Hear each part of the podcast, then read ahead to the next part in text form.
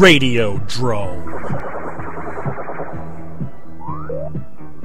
It's Thursday and another Radio Drome is upon us. I am Josh with my co host. Brad with my jog cup of uh, water to get me through the hour again. And we actually have a special guest. Our boss, Todd Sheets, is on this week. That's right. Scary. Yeah, it, it, it's scary to think that you're our boss, technically, too. I don't even think. What are you saying? I'm not a boss. I'm just a guy. You own Jackalope, and we work for Jackalope, so that kind of makes you the boss. That's true, but not really. All You do what you. You guys do what you want to do. I never censor, unless you talk bad about Batman, and suddenly your sound goes off. I don't know what happened. Dark Knight was a piece of crap. I'm sorry. You know, I will slap you in the forehead. You are you. You've got no taste, my friend. No taste. Dark Knight was terrible. It was full of plot That's holes. sa- that's like saying Heat is a terrible movie. Heat Dark Knight- is. L.A. Takedown was far better than Heat, man. L.A. Takedown was far better. It doesn't make Heat a bad movie. Makes L.A. know, this, Takedown this the guy's on crack over here. You know, there's absolutely nothing. The only flaw with the Dark Knight at all was some of the choppy editing, but that was only because they had to cut the movie down from its original running time. There was nothing wrong with that movie at all. And to prove it, it's like the number one superhero movie of all time. So you can sit over there and twiddle your butt and say it was horrible. But those Batman fans, see, they made that movie for me, not for you, but for me. I'm a comic book fan, and the movie was full of the movie was full of plot holes. Todd, Get out of here, man. You were not a Batman fan like I am. There's no You're really way. upset about plot holes in a Batman movie? I mean, Get a job in a sideshow. Let's talk about the stuff you watch. yeah, and I, I've I've seen these I've seen these really terrible movies called Zombie Bloodbath and Yeah, Bimbos whatever. in Time and Violent New Breed. Oh wait, those are all directed by a guy named Todd Sheets. Yeah, but you know what? You haven't seen Violent New Breed, or else you'd know there's no plot holes in that movie. I know I'm just looking at your IMDb page. You're just being a turd, which is nothing new for you, man. No, it's not, and I, I don't mind that. Before we get too into this, I have to do the, the giveaway from Alternative Cinema, or I'm going to end up forgetting. This week we're giving away, and I cannot believe I have to say this, sleazy sci-fi of the 70s. It's three Nice. movies: Invasion of the Bee Girls, 2069: A Sex Odyssey, and Doctor Dildo's Secret. I can't believe these movies exist, let alone that I'm giving them away. Secret is. Well, two of those are amazing. I haven't seen the third one. Which Yeah. which one haven't you seen? I've never heard of Dildo's. I'm starting to think it's a retitle because the other two are legitimate films that played here, you know, at the at the grindhouses and the drive-ins here, and uh, they're fantastic. Well, the back of the box says, obsessed with the desire to create a perfect woman, a mad scientist grows facsimiles in his basement and breeds them into life through sex. Oh, it's the Body Shop. So it's a triple feature from our friends at Alternative Cinema, and I guess the question would be, as this airs, what is Brad's last video that he posted on his website? Are you asking me? Uh, the last video I posted on my site. No, uh, w- when this airs, so we don't actually know yet. oh, okay. Uh, Geek Maggot Bingo. Please not be the geek from your Sasquatch porn video. that geek. No, not the, not the Sasquatch porn. No, this one. This movie's twice as long. It's seventy minutes. Wow. Well, hey, Todd, just for you, I think Dr. Dildo's Secret has midgets in it. Todd has a thing for midgets. Yeah, whatever. You could always torture him with midgets. Just say no. We wanted you on, partially because you're our boss and we're sucking up, and partially we wanted to talk about micro budget filmmaking. You have told me you're not too impressed with some of your filmography. Is that correct? Well, you know, the story is when you first start out, especially with the way I was doing it, you know, I was a fan. I loved the stuff. I got a Super 8 camera from my father, and I was out there. He, he would have, like, he would always have bagfuls of film for, like, 4th of July or whatever holiday he was going to do. Well, I would go out and scam his film and go make Frankenstein epics or whatever, you know, in the backyard or around the neighborhood or find some cool caves or whatever I had to do. And, uh, that's kind of where I got my start, just because I loved it so much, man. I really loved movies. I mean, this was you're talking about a kid that you know could could recite film stuff at you know the age of eight years old. I'm like pounding stuff out because I love this stuff so much. I was a famous monsters kid. Later on, a Fangoria uh, with Uncle Bob Martin actually, who was in Geek Maggot Bingo. So there you go. Right And- on. and uh, but the thing is, you know what? Eh, For me, it was the love of, of just monster movies and the love of, of the whole genre, also sci-fi stuff. And, and you know, I was also a, a comic book guy and a superhero freak, but my thing, I, I just loved it. So I went out and started doing that. And what happened was a few of my friends and I, they started putting out these things called video cameras. And uh, the first ones were very bulky and you could barely find them anywhere. But my dad actually found one and we started doing some of that because it was cheaper than processing film and everything. And then we got Hi8 and those were kind of smaller and I could start doing some more with that. So we started kind of playing with that as, as kids. And uh, the damn things, some of them got distributed. And uh, I have to thank Dave DeCoteau for seeing a vision in there of some kind. I had no idea what I was doing. I mean, I was a kid, you got to understand. And that stuff got put out. Well, uh, most directors, they put that stuff in a closet somewhere. They bring it out as a curio after they've won some awards. You know, yeah, I just won an Academy Award. I'm going to put these little short films I did as a kid on this DVD, and everyone's going to like it and think how how quaint and cute. For me, no. I got bashed like a crazy man. For I, I, I'm still trying to live those movies down. This guy just sucks, and I'm just like, you know what?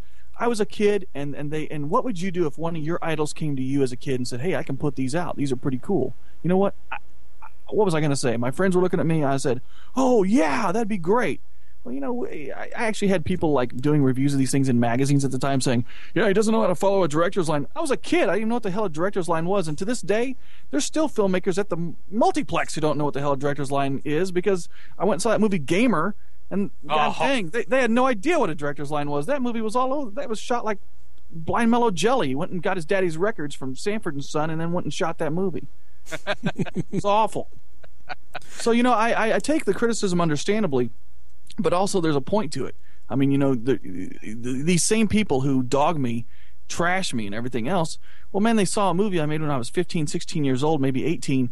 They've never seen anything since. You know, they they never really uh, f- checked it out, and, and that's kind of ridiculous considering you know some of the great filmmakers today. They've made crap too, and let's be honest with the advent of the internet, it's even easier to go back and dig that stuff out, which should have yeah. been burned. And and now I've got people like telling me horrible things, like if you ever pick up a camera again, we're going to shoot you.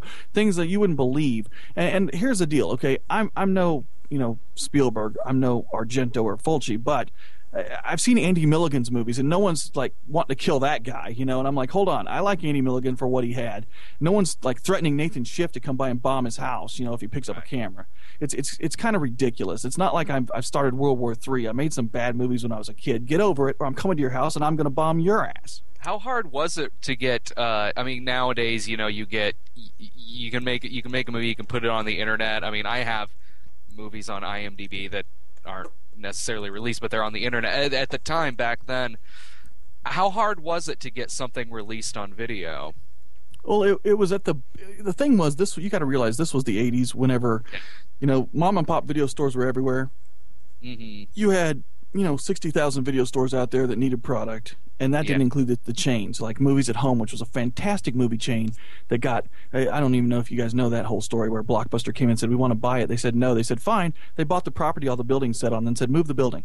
Uh, yeah, that's going to happen. But anyway, that's another story for another time. But what happened to all those great stores were they're basically muscled out by these these corporate a holes that were at the time owned by the Dove Resource Group, also known as the Christian Coalition, uh, and they were getting rid of these stores. But there was a there was a height right there, right before that happened, where they needed product, and uh, there was people that could fill it. And uh, the thing was, it was difficult because you had to compete in a marketplace with a lot of people that were, you know, not delivering the groceries. They'd put all kinds of, you know, bloody pictures on the box and you'd get it. Like, for instance, I think the movie's fun in a kind of weird, kind of comedic way. Wood Chipper Massacre. I know the guy who made it's a, a good guy, and I, and I, and John I McBride. Right, and I don't think it's a bad movie at all, but it was sold as a gore fest, and let's be honest, it's not a gore fest at all. Whereas you know eh, when I was there, I was looking for the you know the next. I wanted the next bad taste. You know, I wanted the next gore fest. Yeah. I wanted to see it. Uh, so the the one thing my movies did deliver, even though they were technically crap, they delivered on the gore department because we that's what all that we spent the money on. We had money for some gels, some lights, and some blood, and that's what we did. I mean, these movies went worldwide. Dave DeCoteau the other night, I was talking to him uh, just Tuesday night, and he said. He said, "Look, Todd." He goes, "You know, people can be mean all they want, but the truth is, these idiots on the internet they're putting their stuff on YouTube and acting like they're gods, but you got movies in every country in the world, man. So yeah. you know they may stink in, in some ways because they were early, but by God, man, I sold your movies in every territory I had. You know, and that's where I'm like, well, I did get a lot of you know response from Japan and a bunch of places, and that enabled me to go on and and kind of get serious. And my first real movie I tried to make was Zombie Bloodbath. Of course, I would have to try that in the middle of the worst flood in the in the world in 1993 here, but I did try you know, to, to, kind of, uh, I guess, uh, you know, do something positive out of that. Because I'd look back on those and, you know, I, I, knew they were crap because I was going, wow, man, I, I should have done better, you know. But uh, but then I said, I'm going to. I'm going to pull my resources. So we had 700 zombies. We did all this huge movie right in the middle of the worst raining flood. It rained every single day, almost for an entire year. The entire Midwest was flooded. We had to compromise the script at every turn because I, I, had a contract and I had to fulfill the contract. It, it was it was going to play theatrically, and I had all this stuff going on, and I had to finish it. So uh, it, I had to cut corners, and I had to do what I had to do because half our damn locations were underwater and stuff. So yeah. So you know, as as and that movie again turned out to be huge for me worldwide, and I I look at it now and it's crude as hell, but at least I see a start of something where I yeah. actually started trying, and and you could see that you know there was an elevation and and as it progressed, you see them get better and better and better up till now. But my God, man, when you first start out, you don't get a break from these people. Todd, about Zombie Bloodbath, didn't you say that they didn't even release the correct edit originally? Didn't they release a work print accidentally? Yeah, yeah, that was that was another nightmare for me. Now that the the right one played theatrically, which was great. It, it was one of those things, man, where you know, again, you're you're kind of on hold of my, my, this producer I had was kind of unscrupulous, and then he, you know, we had to deal with this distributor, and they didn't really give a damn. He, you know, I was over there working on the thing on Betacam SP, you know, and we were film looking it as we went and working on this thing, uh, and and I get the damn thing kind of where I wanted it, and then I go and I put my temp sound, and I'm kind of thinking about, oh, does that scene work? Do I need to move it? Uh, you know, uh, maybe I need to trim back these effects because the gore goes on a little too long. I know that's what the people are here to see, but man, you know, I'm pulling that just gut out for like 12 minutes. Let's pull that back. I put everything I had in, and then we saw, you know, this is how long the movie is. Now let's start trimming it back. Well, about halfway through that process, Betacam SP Masters go to the duplicator. I'm like, where? What's going on here? You know, I was coming in to finish the movie. Oh well, we thought that that was the final cut. It's gone. They didn't go get it back. They just released it. I'm like, do you realize there's music in there we're not even supposed to be using? It's not even mine. You know, it's not even licensed. There's like two songs there. Oh well, you know. I said you've got to at least get it back so I can get Ozzy Osbourne out of there. We're gonna go to jail for God's sake. So then they put it out. And here's the thing about Inglewood Video. Okay, they put these things out everywhere. And I was working there at the time. And uh, and you know what? I never saw one report. Nothing. I didn't even think anyone liked the movie. I thought, man, I'm maybe I should quit because I really suck. And then I go to Chiller Theater. Okay, I was asked to come to Chiller Theater, and man, I get a long line of people. I wasn't even sure I was even going to be. No one even know who I was. You know, I get a line of people wanting me to sign stuff, and I'm freaking out. I'm like, holy cow, people know who I am. People are buying these damn. Look, all these people have this movie. How the mm-hmm. hell? What the hell's going on here? Well, then, of course, they were buying the hell out of the movie but I never saw one red cent, and I and my investors never saw a penny. And the damn thing, I, I, never saw one report, not one quarterly report to tell me what the sales were. But I know damn good and well they were selling because people had them. You know, that's that was a nightmare. What do you think about the people that when Linkara reviewed the Bimbos in Time comic book, which has your name attached to it, and you really had nothing to do with, and you get all the flack over that? Well, it's it's kind of like what happened with Sucker Punch recently. Everyone's given this guy Zack Snyder total hell over a movie that is not representing his final cut because he had no say in the edit and he lost 19 minutes of his movie. 19 minutes. That's a quarter of a movie. Okay. Yeah. And, that's something yet, you could, and that's something you could tell by just by watching it and not knowing that going in. You could pick up on that pretty, pretty. At least I did pretty quick. Well, that's because people aren't informed. No one reads anything anymore. They just spout off at the mouth, and that's part of the problem yeah. too. No one does any research. But but you know what? The Bimbos in Time review, I rolled on the floor. Okay, I was in stitches over that review. It was freaking hilarious, and the whole point of it, the biggest thing I was laughing about, is because, in a way, it was exactly what we wanted. See, that the whole point was that was the joke. See, that was the big punchline of the joke. We knew we were making this completely trashy, goofy crazy movie because we were contractually obligated, okay, uh, for foreign markets, mind you. And so we made this movie because we were told we, we had to. At that point, I was done. I was trying to move on and do something better with Zombie Bloodbath. So that's why Mike took over, and that's why that movie exists. But we decided as a promotional tool, we would do this comic. Now, Augie Alvarez is a really nice guy, and the guy's trashing his art, but Augie, you know, he did the best he could under the conditions. He had like two weeks to do this thing, and so he's like trying to get this thing together and to do this art and everything, and, and it was commissioned by Draculina, and we had, you know, Hugh Gallagher's a hell of a guy. We were having a good time, and it was all, the joke was, it's the worst movie in the world, and here's the coolest thing ever, the, the, the coolest promotional tie-in, the worst comic in the world. And that's that was the big because the cover and realized the guy was cracking me up because he's like, I don't understand why they didn't just use Photoshop. These comments, and I'm like, there was no Photoshop. This was 1992. Yeah, there was Photoshop. It cost about a thousand dollars, and you had to have a Macintosh back then. It was a completely different world. Okay, 1991, 92, right in there. So I'm going. Get a job in a sideshow, dude. Do some research. The damn thing came out in the middle of nowhere. Now, the cover, when I saw it, surprised me as well. I was like, wow, I thought that was going to be colorized better, like by a real inking thing, but I didn't know it was going to be colored pencils. But that even added to the greatness of the worst comic book ever made. So we embraced it as the fact that we just set out to just make something just like the comic book equivalent of a Ed Wood movie, and that's kind of what we were trying to do. So whenever they're all going on and on about what a piece of crap it is, I'm going, well, that's the joke. I wish someone Yeah. would get it. You know, it's it was it was a great great piece though. I, I had a great time watching it, and and it was funnier than hell. And he, and he got all the things that we meant for him to get. The only thing he didn't get was it was intended.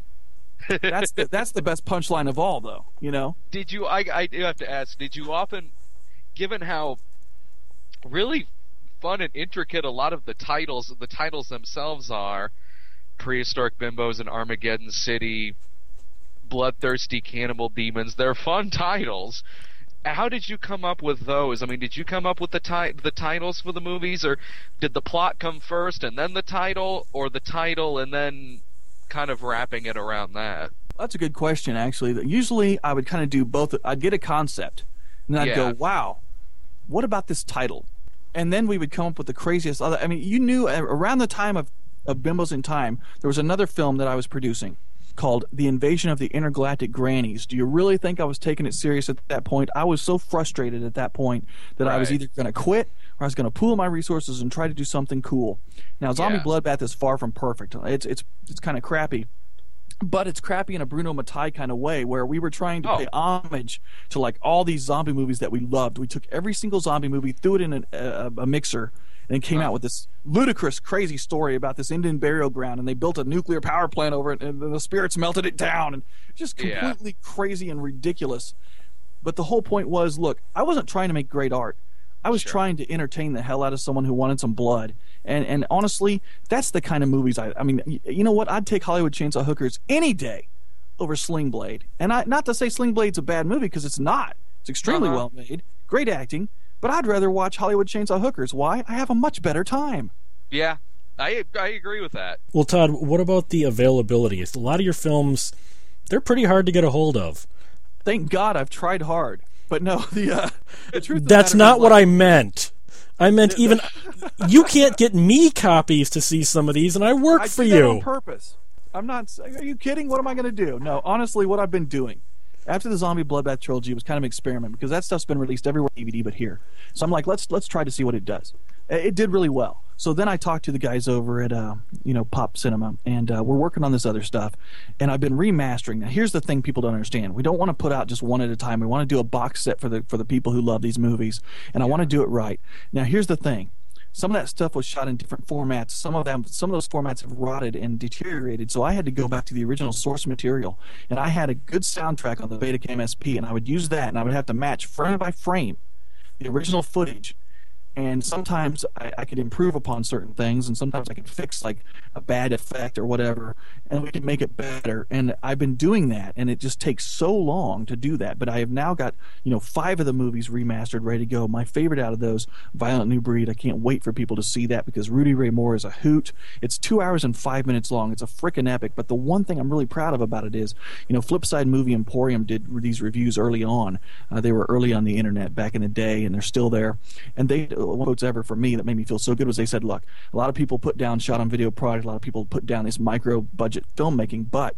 If there's one movie I can tell you to watch to get you into it, it's Violent New Breed. This movie has everything I want in a movie, and it kicks ass from beginning to end. And that just like made me feel like a hundred percent like wow, uh, if someone gets it. You know, I, I felt so vindicated, and I did win a lot of awards with it. Man, we blew up cars. I brought in five makeup effects shops. I was like doing a lot. We spent a lot of money, you know, because we were trying to show. I'd, I'd made this movie called Moonchild, which won some awards around the, around the world, and uh, Dee Wallace of all people gave me my award in person. Uh, at the Kansas Film Festival, it was so funny because she was standing there and she goes, "Okay, Moonchild won," and I go up to get the award, and I look at her and I say, "Dee, I love you, but you've never done a better part than when you were a Pekingese at the end of The Howling." And she looked at me and didn't quite know what to say. And she goes, "I hope that's a compliment." And I go, "It certainly is because you made that movie awesome." And uh, she laughed. And and I and I uh, later on after the after the whole thing was over, I to her and I, you know, that really was a compliment for me to tell you that. That's a big deal because I loved you in that movie. I can't imagine anyone else playing that part because you brought you know a perfect sensibility to it. You didn't seem stupid or in any way. You seemed like an intelligent woman. And you seemed like you you know you were kind of stuck in a terrible situation. You reacted like a normal person would. You did a fantastic job. So she was all happy and i got to meet dee wallace and get an, an award from her for this movie moonchild. So after that movie was done i was like what's my next step? And i shot down the road and did this violent new breed thing which cost me a lot of hell with the baptists locally but uh, it's a cool movie and i'm real proud of it. Does it ever kind of bother you when certain people can't really seem to get past how it's shot, the shot on t- videotape aspect of it? Well, that's a good question. And what we did for like Violent New Breed, like we made that movie under contract from Showtime. Okay, and we were making this. It was the first time I had to do nudity like that in a movie, and Oh, right. it, it had to have nudity in the first, you know, 15 minutes or whatever. The guy was adamant that I had TNA in this movie, so I crammed all of it into the front part of the movie, and and we were working with this girl Holly Starr, who, uh, or I can't remember her name. I think that was it. Anyway, she was like a, a porn star and she was wanting to go legit. And she'd been on Jerry Springer, and she got a hold of us. She goes, "We, well, well, I'm going to be coming through town. Can I be in the movie?" So I was like, "Okay." You know, she knew Joel Hodge, who was a who was in the movie, and he was from New York City, and we, you know, we had people from all around the country doing this.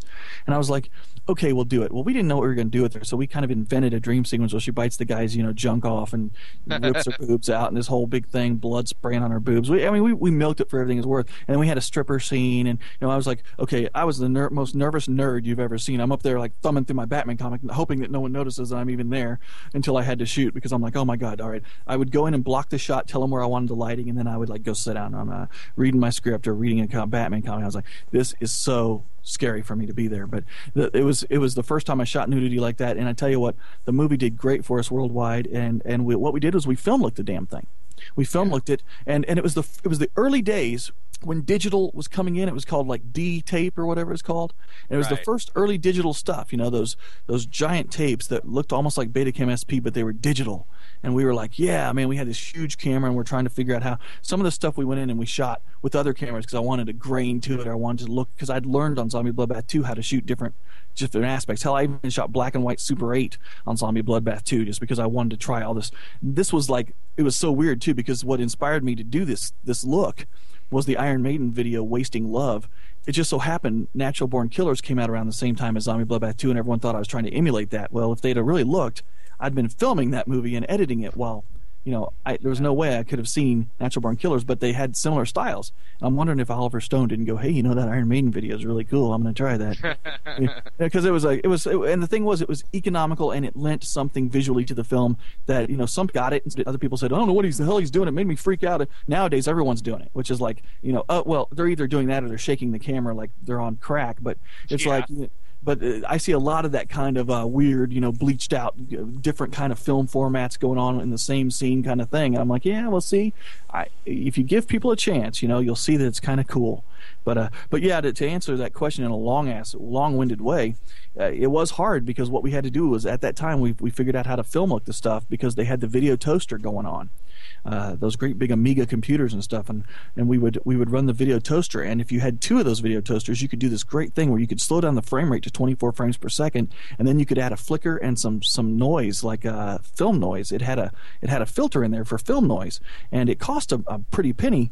But since we were already mastering to Betacam SP, I knew a guy that had that that setup, and I went in there and we were doing the film look. And, and a lot of people, like at the cable company, they couldn't even tell. They were just like, "Yeah, let's put it on." You know, it, it also depends on how you shoot it, how you light it, and I learned that as I went. Because when I was early, hell no, it looks like it was shot in someone's backyard with a camcorder. But as I maybe even a Fisher Price, for to be honest. But as I uh, as I got you know better at it and learned how the craft of filmmaking, then I would I would learn how to light the stuff so it didn't look like video. You know, you, you avoid the burn spots, you avoid the, the the bright outs, and you and you make sure that your dark spots at least have some kind of light, and you make it real nice, and you play with your contrast when you're mastering it, and that's the big thing is you go in there and you just make it look like it could be film. It's almost like well, Yeah. it's hard to tell. You know, it's kind of tough to tell, and that's that's the way you get by with it. I was going to change uh, gears slightly towards Jackalope and what made you move from making movies to wanting to have your own internet radio station. And I'll spill the beans a little bit. You're trying to have your own terrestrial radio station too. Oh yeah, that's that's going to happen. It's it's in the works. It's just uh, the, the, and it's really hard for me, Josh, because I'm used to being a guy that's in charge and takes control and just does it. You know that. So now I'm dealing with the FCC, who are definitely not people who like to just do it. They like to sit around and pick ass, and uh, you know I can I can say that. I know I can get by with that. FCC, uh, you're not going to like me saying it, but it's the truth. So deal. Uh, it's one of those things where I've been fighting and fighting, and every time you think you got it, then all of a sudden they close the window and then you got to wait for them to open the windows so you can go in and file more paperwork, which seems to be never ending. And it's just, yeah, hell, just just navigating that website, you have to be a rocket scientist. I mean, you got to work for NASA. It's like, what the hell's going on? But we're going to make this happen now. To answer your question about why, uh, here in this area, the surrounding areas, I'm kind of a. I hate to use the word celebrity because I'm nobody. I'm just a dude. But I'm well known for making horror films. I'm well known around here. It's a love or hate thing. I got some guys that suck and they don't like me just because I'm outspoken. I got other guys who, uh, I mean, here's a true story. Guy breaks my generator by not. His only job in the whole movie was, "Hey, dude, you're you're you're supposed to be working with the gaffer, and make sure that the the cable or, and that the generator has its oil and its gas." Okay, no problem. Doesn't even check the oil the whole shoot. Blows the generator takes stu- some of my stuff on top of that, tries to pawn it. Then when I fire him, I'm the a hole, and he goes around town saying what an a hole I am. So he goes and joins this independent filmmakers coalition thing, and all they do, this is the scary part, they get together on a Saturday night and they talk trash on Todd Sheets. That was their meeting, and I was like, really? So I showed up one time, and uh, yeah, that was the end of that. But it was like uh-huh. really, you know, that's the kind of crap you got to deal with when you're at this level. It's like, come on, guys, really. So anyway, here locally, I was kind of a a, a well-known person, and I was offered a job to do a show, kind of like an Art Bell style show. And at that time, there weren't very many shows like that. Now, now there's like you put it in paranormal radio, and there's like seventy thousand of them come up, and most of them shouldn't. So you kind of got to go, okay. At that time, I said no. I said, I don't know what the hell I'm. I've never done radio. I, I've done interviews, but how the hell am I going to do a radio show? So I said no. But I, I, I knew Art Bell. We were kind of pen pal thing. We were kind of going back and forth. We'd worked on, and I'd worked on a script and asked his input on and stuff like that.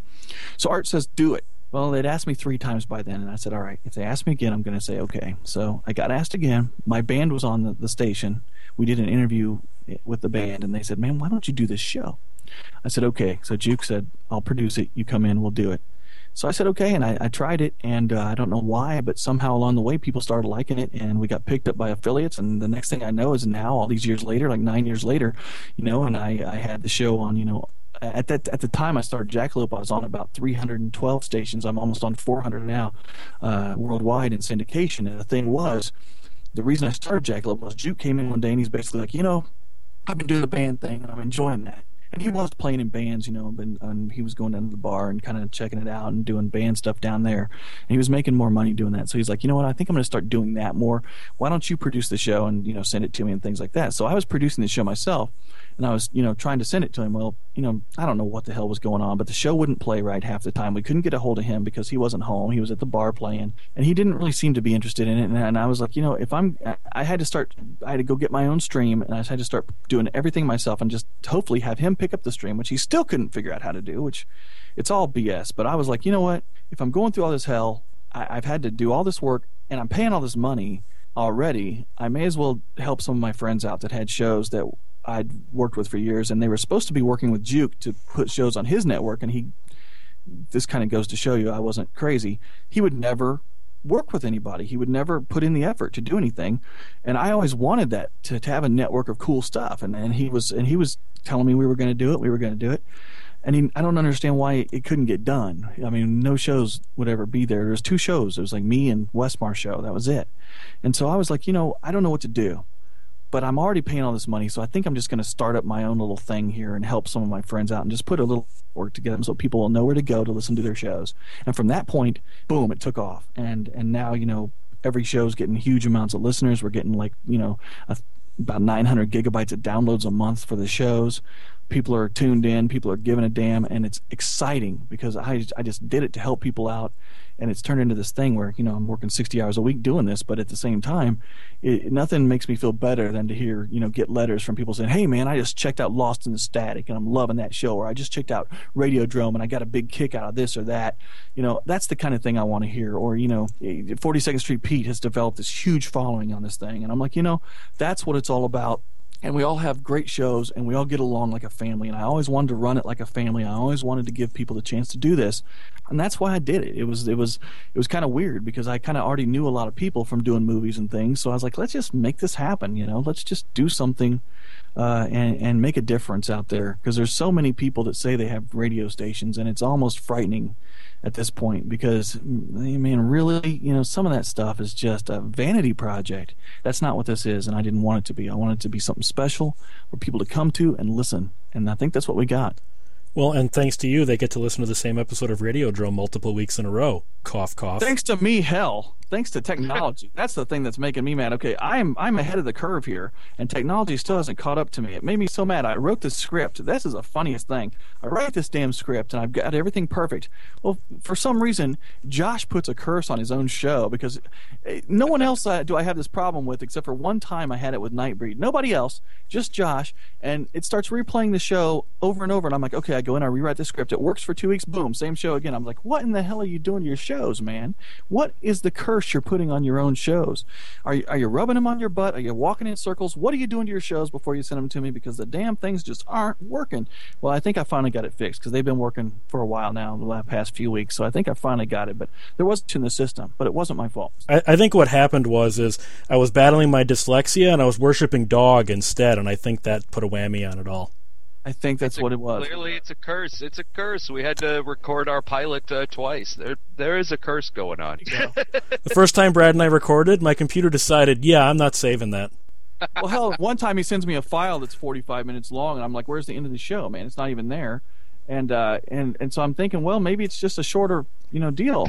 And and it and sometimes he's giving me like shows that are just like I don't even know what's wrong with them. I'll get them in there and they'll they'll say they loaded and then they'll just like freak out and freeze the whole system because they've been like the bit rate was wrong or something weird happened when you turn them into MP3s or whatever and I'm going what the hell is going on here? So it's just a learning process and honestly, the technology's almost there but not quite. I mean, we're pushing the envelope at the station here. We're doing things at, at a resolution that most people don't do of promotion and all that. So, well, I can tell you one thing that I've heard from because see, nobody listens to this show for me. They all listen for Brad. I've had a lot of people email me and say that they've discovered other Jackalope shows that they are now regular listeners to. That's what I want to do. after listening right to us. Yeah. That, that they now listen to Pete or Griff or something yeah. like that.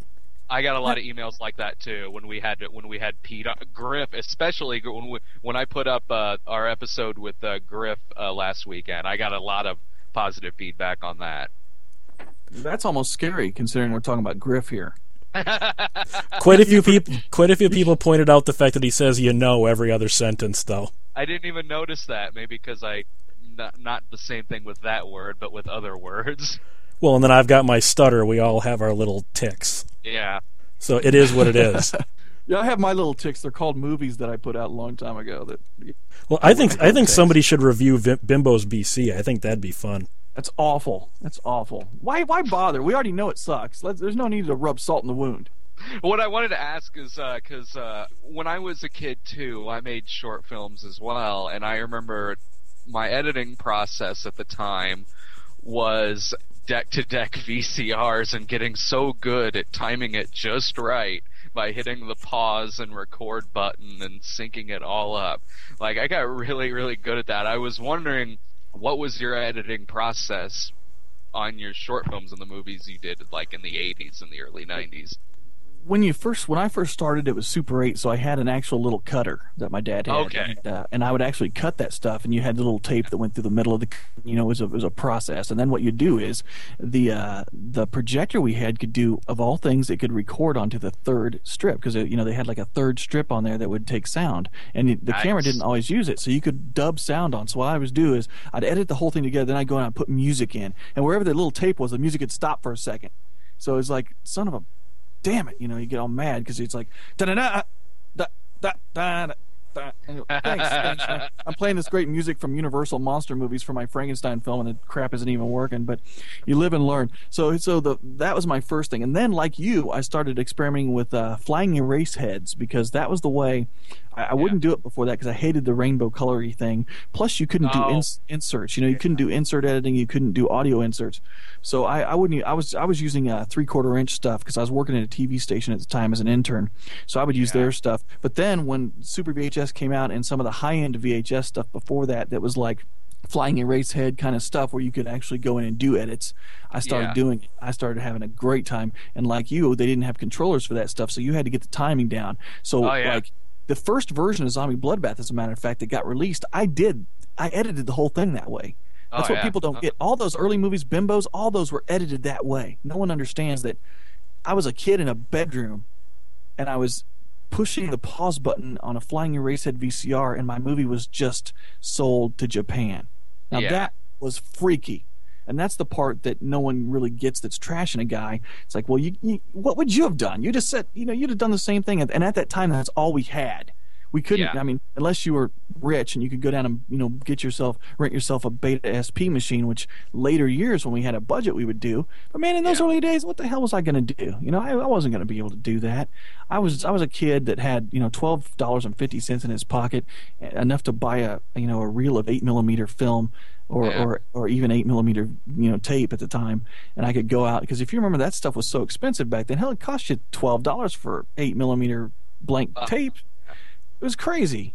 But yeah, that's kind of what I did. I did the same thing you did. The cool thing about it was uh, Hi8 came out, and it, it was the first ones before Super VHS to give you that really nice, uh, smooth editing situation. They, they had the little decks and everything. So I was playing with that, and then Super VHS, of course, I fell in love with that. The old Panasonic AG 1970 and all those. Those were nice systems. And, uh, and you know, I was I was editing a lot of stuff uh, on the on the Punch Out. It was, it was terrible. Well, I'm trying to I'm trying to set up something for Jackalope on this Halloween, Todd. I, I'm thinking about maybe even talking you into doing a Kickstarter on it. I'd love to get all the Jackalope hosts into Salem for the week of Halloween and do live broadcasts of all the shows. You tell me I'll- that would not be awesome. Well, you know, I'm for it. You know, I'm there. It's a late '90s slasher film waiting to happen. Yeah, it, it it is, and we could probably shoot something, but And then we could edit it we could edit it tape to and everyone tape. would say it sucked. There we go. We would be on the road. Because I think that would be a really cool idea. I mean, th- how cool would that be to have me and Brad and Pete and Griff and you and everybody just sitting around doing live versions of our shows from Salem on Halloween week? I'm And then it'd be cool because then Josh would be all like, "I'm gonna kick that guy's butt because he said our movie sucked." I'd be like, "Ha, how's it feel? I'd, I'd also come with a uh, effigy of Batman just to piss you off. You're you're you're just wrong in every way, dude. They're just wrong, Nothing quite burns quite like an effigy. and nothing burns quite like my foot in your butt. Wah wah. It'd be nice. It'd be nice. Wah wah. you and Brad sort of have would have a weird kinship in that he's made a lot of sorry Brad, but crappy shot on video movies. Oh yeah, yeah. You know, I, I don't mean to be insulting, but l- let's oh, face it, most of them aren't that good. Oh yeah. So well, how could they be though? Let's be for real. Could they? Well, the we had is, is, Jack like, to it work with. doesn't do You'd, you'd it be better does- off working with doesn't do Play-Doh. what it does well. well, It doesn't it do what it never does worked. well, and and try not to make it boring. Which is That's the key. That's the key. Yeah. And you know what? That's the one thing I, I have to say about all my reviews. They may they say, you know what, the movie might be terrible, uh, they, especially the early movies. They might be awful, but God, there's always something going on, and that was the number one because I learned my lessons from talking to people like Dave DeCoteau. I worked on a couple of movies with, you know, some of the some of the great people out there. I worked on Child's Play three as I was learning, and I was, you know, they said, you know, you can get by with a lot, just don't bore the audience, and that's the one thing I have to say with the micro filmmaking. People still kind of haven't learned. You know, if I if I rent another movie that starts out with some schmoes in a jeep going down the road talking for 30 minutes i'm going to go crazy because every movie now for some reason all these lionsgate movies they might as well call them people in a jeep facing x put whatever you want you know Yeah. werewolves vampires eh, you know giant tarantulas the the thing is the, the lionsgate I, I tell you what every one they released there for a while was these people driving to the woods because it's cheap to shoot in the woods but yeah. I'm tired of seeing it. And also, for God's sakes, a movie like Rot has some good stuff going for it. Reunion of Terror. But I Yeah. was, I was like, come on, guys, get to the action. because mm-hmm. you're not thespians. You're you're not going to hold my attention. You're not Clint Eastwood. Just Right. get naked and get killed for God's sakes. That's what you're there for. Does it kind of does it kind of piss you off a little bit though when a movie like Birdemic gets as big of a release as it is, and yet your films, the ones you actually like, nobody can find? Yeah, Actually- it does. Me personally, yeah. For me, Birdemic it's- it's- compared. Birdemic's pretty awful, but you know what? I don't mind, and here's why I don't mind: is because those movies of mine are out and everywhere in the country, but here, America's a little slow, and they're coming out here now, so people will be able to get them. Hats off Yeah, to the guy um, who did Birdemic. It's a nutball fest, Uh huh. It's horrible. but you but you got to give him credit. No one is watching it because it's good. You know, Exactly. that's true. But Yeah. but does it kind of bug you that that he's getting such a wide release? You know, It when you had to when you had to fight so hard. You know, um, I well, I I don't know. I mean, maybe it maybe it really doesn't piss me off any because I mean, people who even when it comes to stuff I've done that I like, like Hooker or Midnight Heat, people have seen it. That it is widely available. But I guess what ticks me off though about Birdemic is I watched it, and personally, I I didn't even think it worked as a piece of entertainment. I found it really boring. Oh yeah, it's it, it is in that level, and I don't throw this word around loosely, but it is in that unwatchable level. yeah, it is. It is so badly made you can't even get a Plan Nine style fun out of it. Yeah, I, I I just don't know if I can agree with that because look, who knows what the hell happened? The fact that the guy got it made and it's so freaking bizarre and it got put in these stores. Let's be honest. Sure, it's awful, but man, aren't you tired of Rob Schneider movies? Wouldn't you rather this guy's movie be out there than that? You know, yeah, look at it that I way. agree with I agree with that. Yeah, I, I, I, I do agree with that. I think you know the, this guy. You know he he did get the movie made. He did get it out there, but um, it's awful, yeah, but was a lot but it's kind of. I, I kind of enjoyed it in that way for a reason. I don't know why, but I was like, you know what, this movie, it, it's terrible, but my God, man, it, it, it's so much better than Rob Schneider movies. It But- is. That's right. On the same token, I did want to bring up something to both you guys since I got you both here. Scream Four.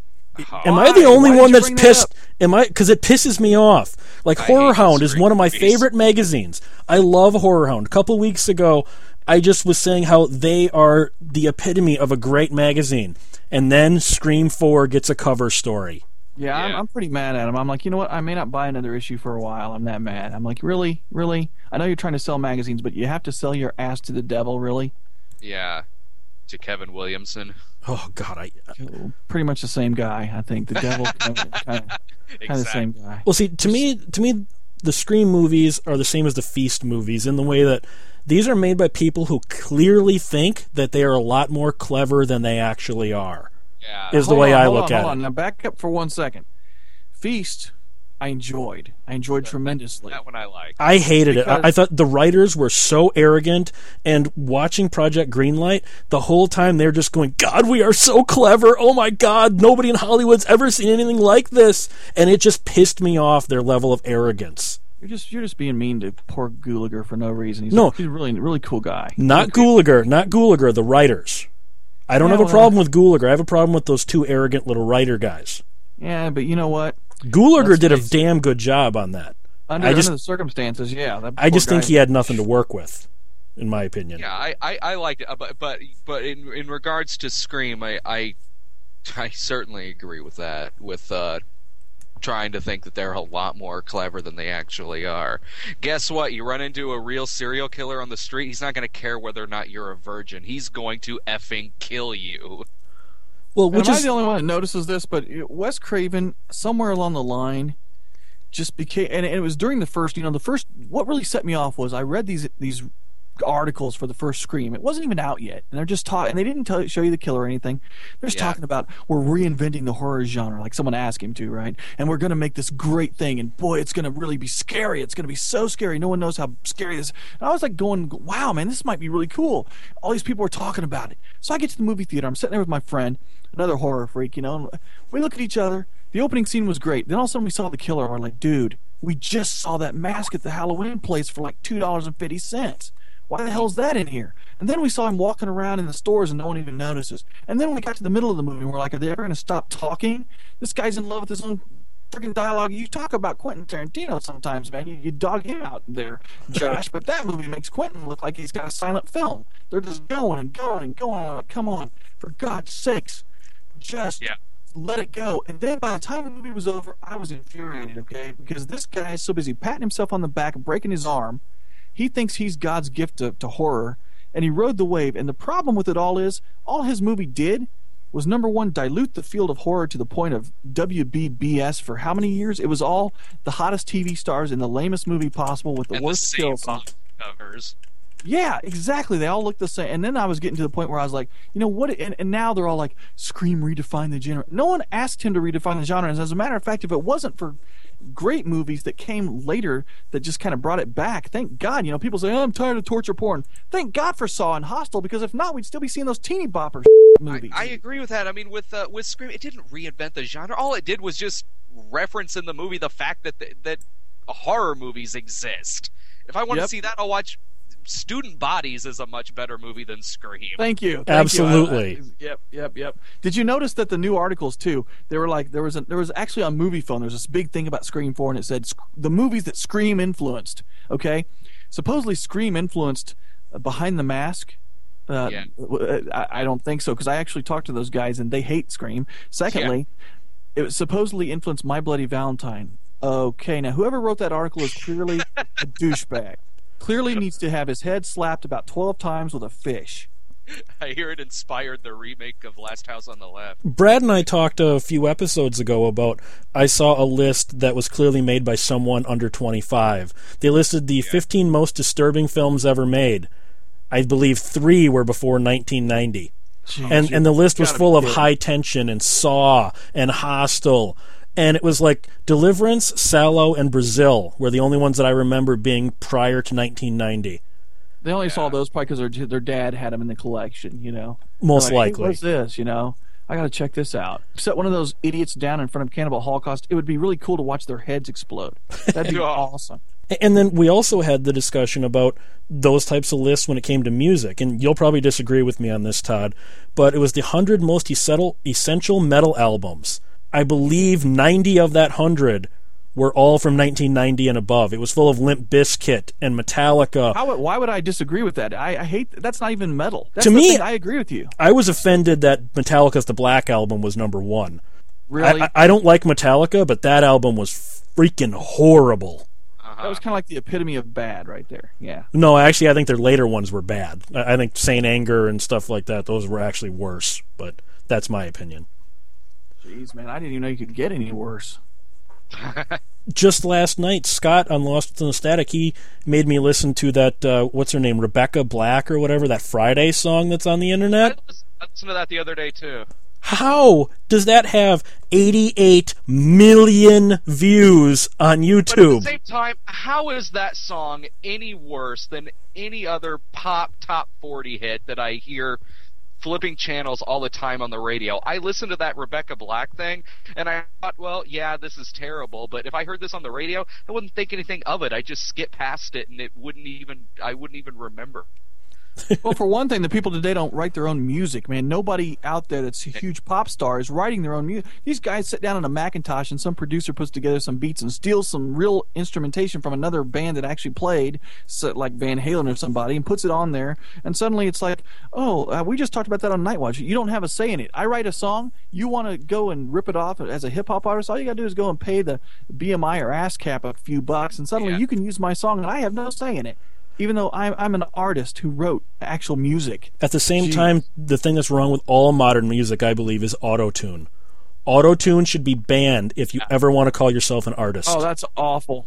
I because agree. the computer that's is doing all the work. That was the most annoying thing about that Friday thing. Yeah, And she I was agree auto tuned to hell. And I agree with you about being upset about how many hits it got, but it's because it's so forgettable. Look at Rachel Bloom's F Me Ray Bradbury. Yeah. She actually sings in it. It's her voice with no auto tune, and there's actual talent behind there. Yeah. Doesn't have, Yeah. doesn't even have a million hits yet. Yet Mm-hmm. Rebecca Black is in 88 million hits. It's just Yeah. annoying to me. Have you not realized by the fact that they've made three Jackass movies that this country has lost its mind when it comes to entertainment? Come on. We only got a minute left, but Brad's a Jackass fan, so he's going to fight you on that. I think. I don't know if I'll. I don't know if I'll fight you on that because I mean it's one of those things like even if even if you like Jackass, how do you defend it? You you can't. Yeah, it's one of those. Yeah, and I understand the allure of it. I just tell you that the fact that that got put in every theater in this country, and Walmart carries the uncut version with even more male nudity, while great horror movies will not get carried at Walmart and they won't get carried in theaters, and Hatchet Two got yanked out of the theaters after 36 hours. That's BS. Well, Todd, you know what I'm going to do? I'm going to try and put together enough money to make a movie starring Rob Schneider, Tyler Perry, Sheri Moon Zombie, and uh, have a whole bunch of midget porn in it just for you. You know, sometimes you can be an a hole, Josh. I know. Sometimes. Well, we got to go, so I'm going to say goodnight. You guys, I don't know. Do you want to say goodnight?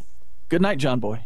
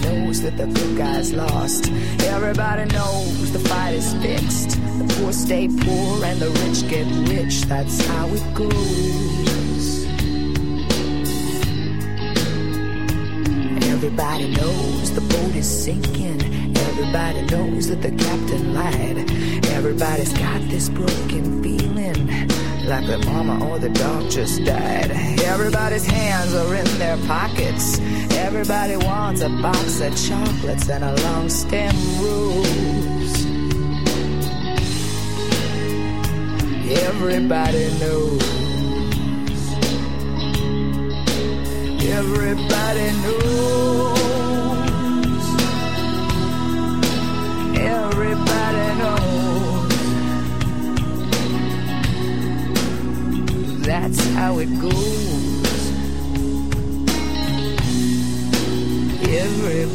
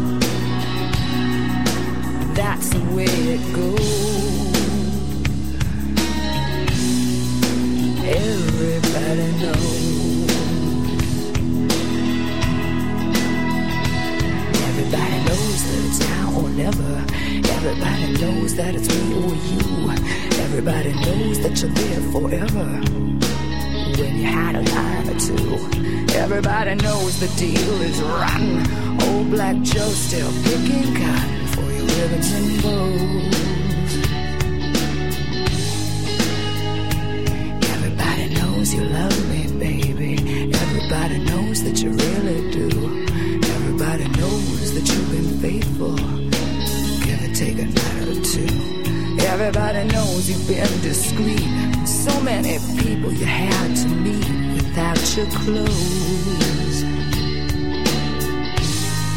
And everybody knows. Everybody knows. Everybody knows. That's the way it goes. everywhere